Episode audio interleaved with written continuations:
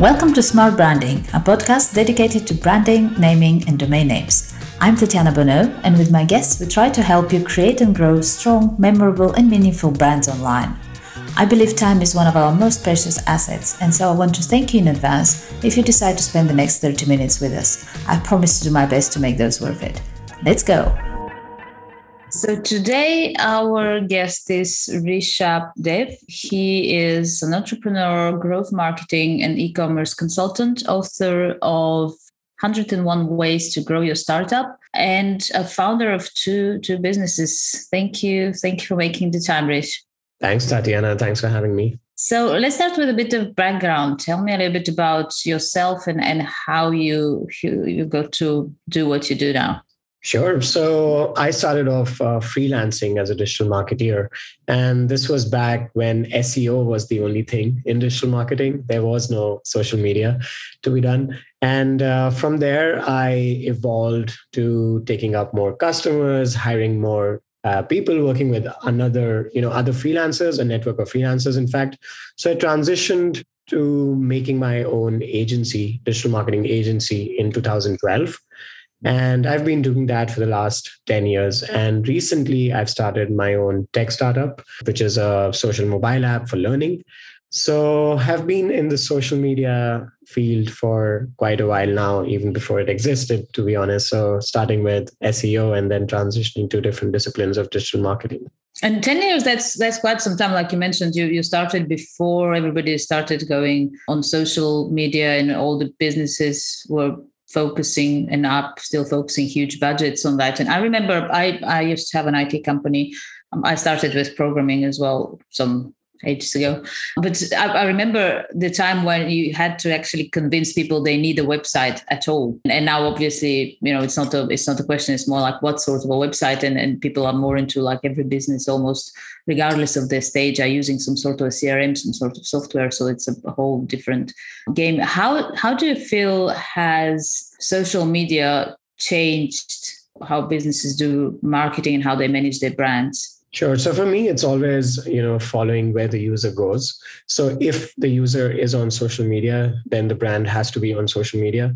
And um, I've seen the journey wherein, you know, brands were like, all right, like you said, you know, do we need a website? And then it was like, we do need a website, but it should just talk about the business. And mm. then it mm. was like, we need a website, but it should talk about the customer. So getting closer to the customer.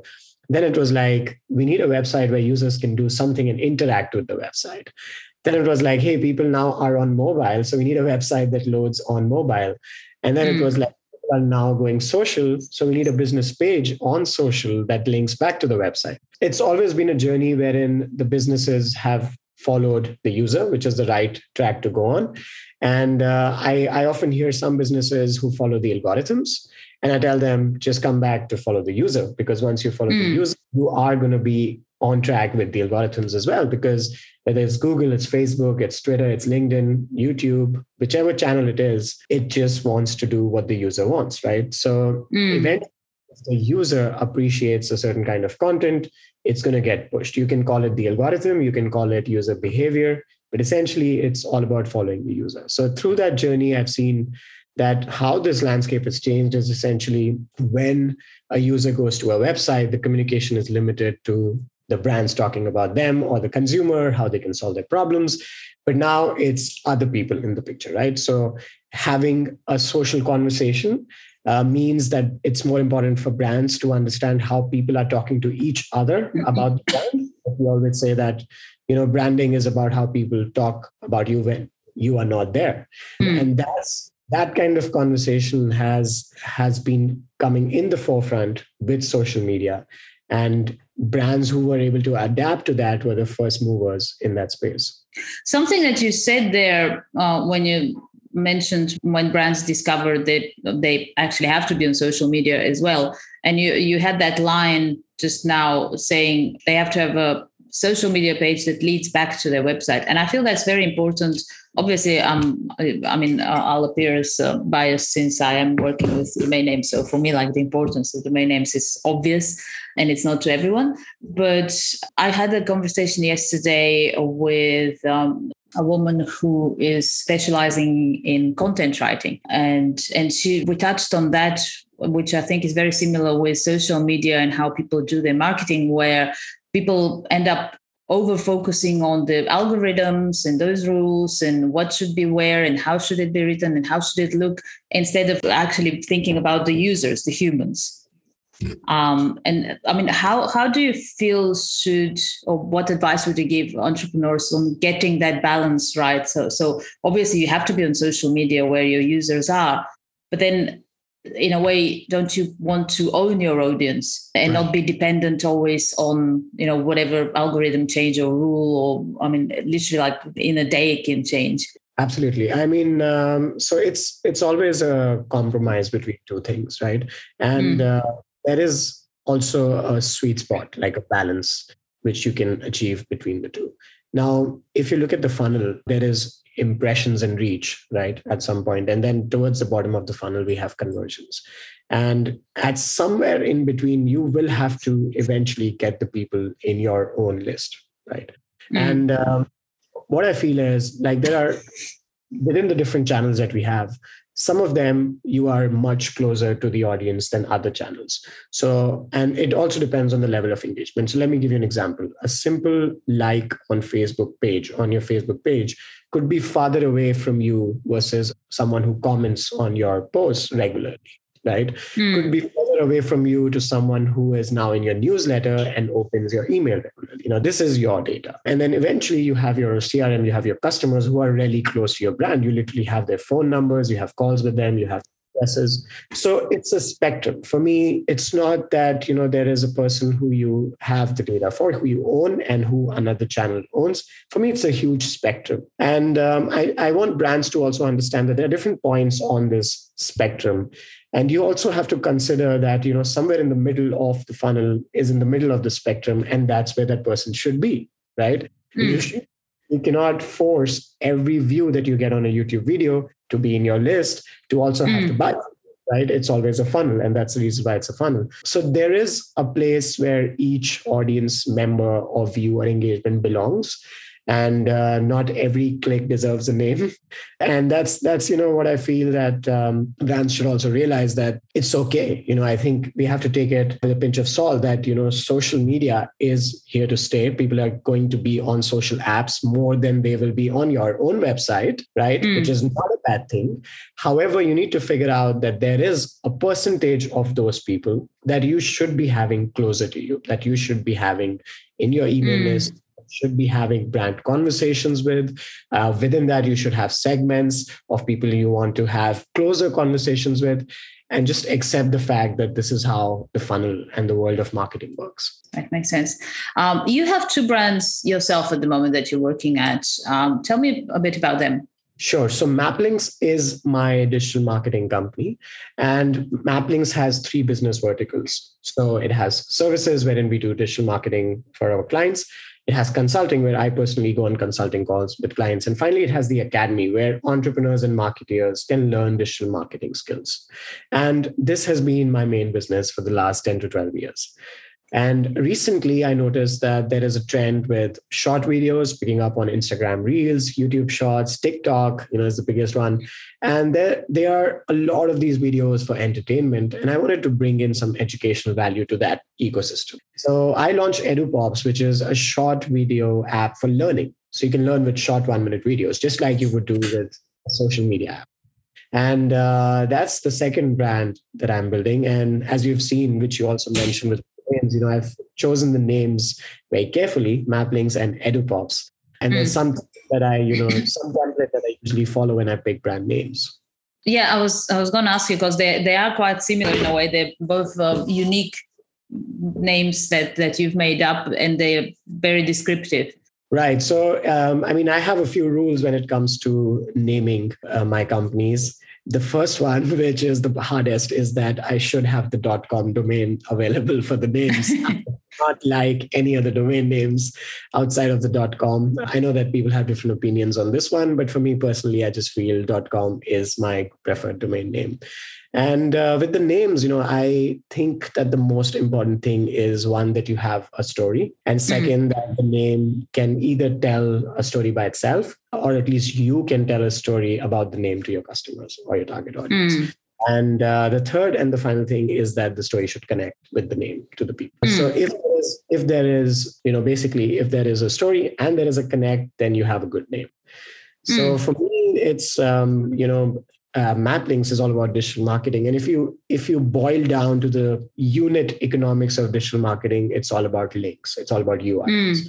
Like eventually, link is what gets you from one place to another. If your website mm-hmm. is your mm-hmm. home, you have all of doors like social media, this and that. You all are all your tracking is links all your sharing is links you know it could be a video it could be audio it could be text but eventually link is the currency of the digital mm-hmm. marketing and mm, i like that yeah. You know, and, building a map of these links is what um, uh, you know is the concept that we do with a digital marketing agency. We are essentially building a huge map of links, and uh, that's how I came up with the name Map Links. And I added a, a another P for the magic, so it's Mapplinks. so yeah, that's the story behind the first name. And mm. uh, with EduPops, you know, it's um, it it it sounded pretty nice to me. I was looking at uh, different names and uh, I wanted to make short videos for educational value. So edu comes from there and pops is just, it pops up. It's, it's short, it's quick. And if you, even if you see the name TikTok, you know, yeah, it, it has that ring. Yeah. That ring to it. Um, so I have the ring, I have the story. People like the name, you know, when they hear EduPops, short videos for learning, it makes a lot of sense. Yeah, so it absolutely makes sense. I agree. Yeah. I mean, it's literally what you imagine. So, and it's it's very playful as well. So, yeah, I like that. Right. And uh, a bit more on EduPops. Is it targeted to a specific audience, age? Uh, how does it how does it work? Who can benefit from that? So I'm quite sure this would appeal a lot to Gen Z and millennials both, considering that you know they love bite-sized, short content, and uh, also considering the fact that attention spans are lower. Um, so it makes sense for them to be able to consume on the go, as well as I would say any busy professionals. So young professionals, entrepreneurs, marketeers, you know, they may not have time to take a long 10 hour course and they might just want to get a summary. So this is mm. the same reason why book summaries are so much more popular now than the original books because uh, you know mm-hmm. repurposed in different ways they have many more views sometimes if you collectively add the views of a video of book summaries versus a full version of a book you know it's going to it's going to surpass the book readers mm. so, so that's how popular you know summaries and short form content is and for creators of content, is that like, do you create the content and then uh, people can consume it, or, or can you have creators on the platform that can share their content in that format? Absolutely. So we are moving from the first to the second. And mm-hmm. uh, initially we were curating content and, you know, I create a lot of content online. So I have a lot of videos on EduPops. I have friends who have, uh, you know, uh, mega influencers, micro influencers, all of these people who have videos on EduPops. And eventually now we are developing the platform wherein people can come in, create videos, edit them and post them. That's the mm-hmm. next phase of development. So we are still pretty early stage, but this is the, uh, this is the progression. Wonderful. Yeah, I'll, I'll have a look actually. I mean, and, and I have kids as well. So the, the, it's very, very hard to get them to, you know, like you said, the attention span is a problem. And also, I think they, they're so, like, we kind of grew up with one and the other. For them, I can see that literally the school system is not managing to catch up with providing them with the type of content that now they're used to because they're sitting looking at a lesson in a book and like in 10 minutes you can tell they're struggling. They, they, they can do like hours of just reading text on paper. And i i don't like that but i'm like i mean what are you going to do? That's where they are that's the world they're growing up with and that's how they live. And you, as a parent i'm not sure i have like the right solution. So something like what you're doing could well be helpful in that direction Right. I mean, the evolution of schooling is a bit slow, in my opinion. Mm. So we had school, uh, and then we have the digital classroom. We need a school 3.0 now, you know, which is basically mm. like an upgraded version because it's i mean even as a school you are a business and your user your target audience your student is changing right so you have to adapt mm. how they are changing it's the same uh, same process yeah unfortunately it doesn't go quick enough but i guess that leaves uh, opportunity for businesses to kind of fill in that space and and be of help on that. And hence the boom in ed tech right? So. mm, absolutely. Yeah yeah yeah definitely. We had a report on that recently. We uh, we're looking at we're analyzing top brands in the space and we can definitely see that obviously the pandemic also helps but uh, generally i think it's uh, it's a space that we're going to see a lot more innovation in? Absolutely. How do you see we, we touched a little bit on on domains and and on naming and your naming process. In terms of domain names how do you see their like you've been in the space for quite some time how do you see their importance change over time?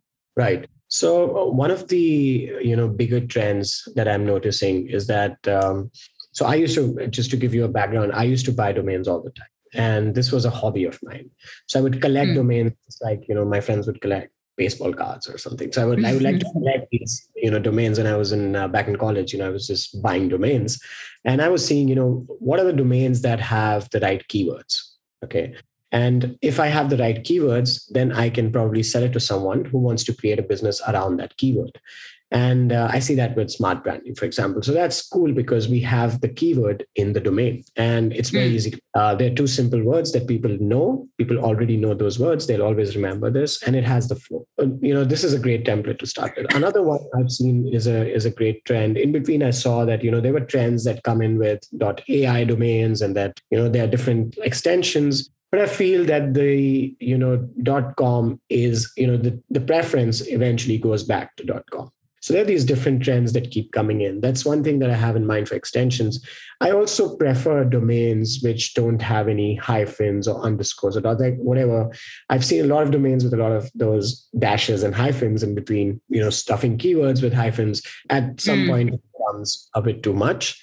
And um, unique names are really something that if you can have a unique name, wherein you can also build a connection with a brand and be able to tell a story, then you're in a very good position. And that's essentially the same uh, thing that I followed with Mapplinks and EduPops, mm. because I literally own these names, right? And um, if someone is searching for these keywords, then uh, once I've built a brand, of course, then my .com domain is dominating these names. So I do feel that this is an interesting trend to explore outside of the outside of the keyword, which is which is also another cool way of doing it. Mm and then I also feel that there was uh, in between a trend of having domain names, and then you know people would people would get a com, and then they would get all of the other extensions in order to maintain the branding. And i think that that's it's become less and less relevant. Now as long as you can build because search engines have become better algorithms have become better as long as you can signal to the search engines that you know you own this domain name and you have enough content you should be more or less fine. It's hard for someone to just if i'm running this business for 12 years i don't have all the extensions. Mm. uh, you know, hmm. i'm bidding it for dot for map links for example. Yeah I don't assume someone is going to create an extension and then just suddenly get all my clients, you know? So this yeah. was like kinds of fears that people used to have. And I had discussions about domain names. Mm-hmm. these trends, you know, some trends keep going in and out, but then some things like the fundamentals are here to stay. I think there's uh, registrars that are kind of playing into that as well, because I get myself some emails sometimes like there's some new extension and they're like, go get your name in that extension before. And the thing is, when you don't have the .com, which is whether we like it or, or not, it's literally like been there for as long as the internet has been there and, and, and it, it's a brand of its own like hmm. people naturally think and go to that as a default. So you're going to be fighting human nature basically if you're doing anything else. But if you don't have it then i see a lot of entrepreneurs do that where they're like oh i don't need the dot com. I can't you know be bothered or i can't i don't have the cash to invest in it or i, I can't justify it whatever the, the reason is. And then they are hopping around trying to buy all the other extensions.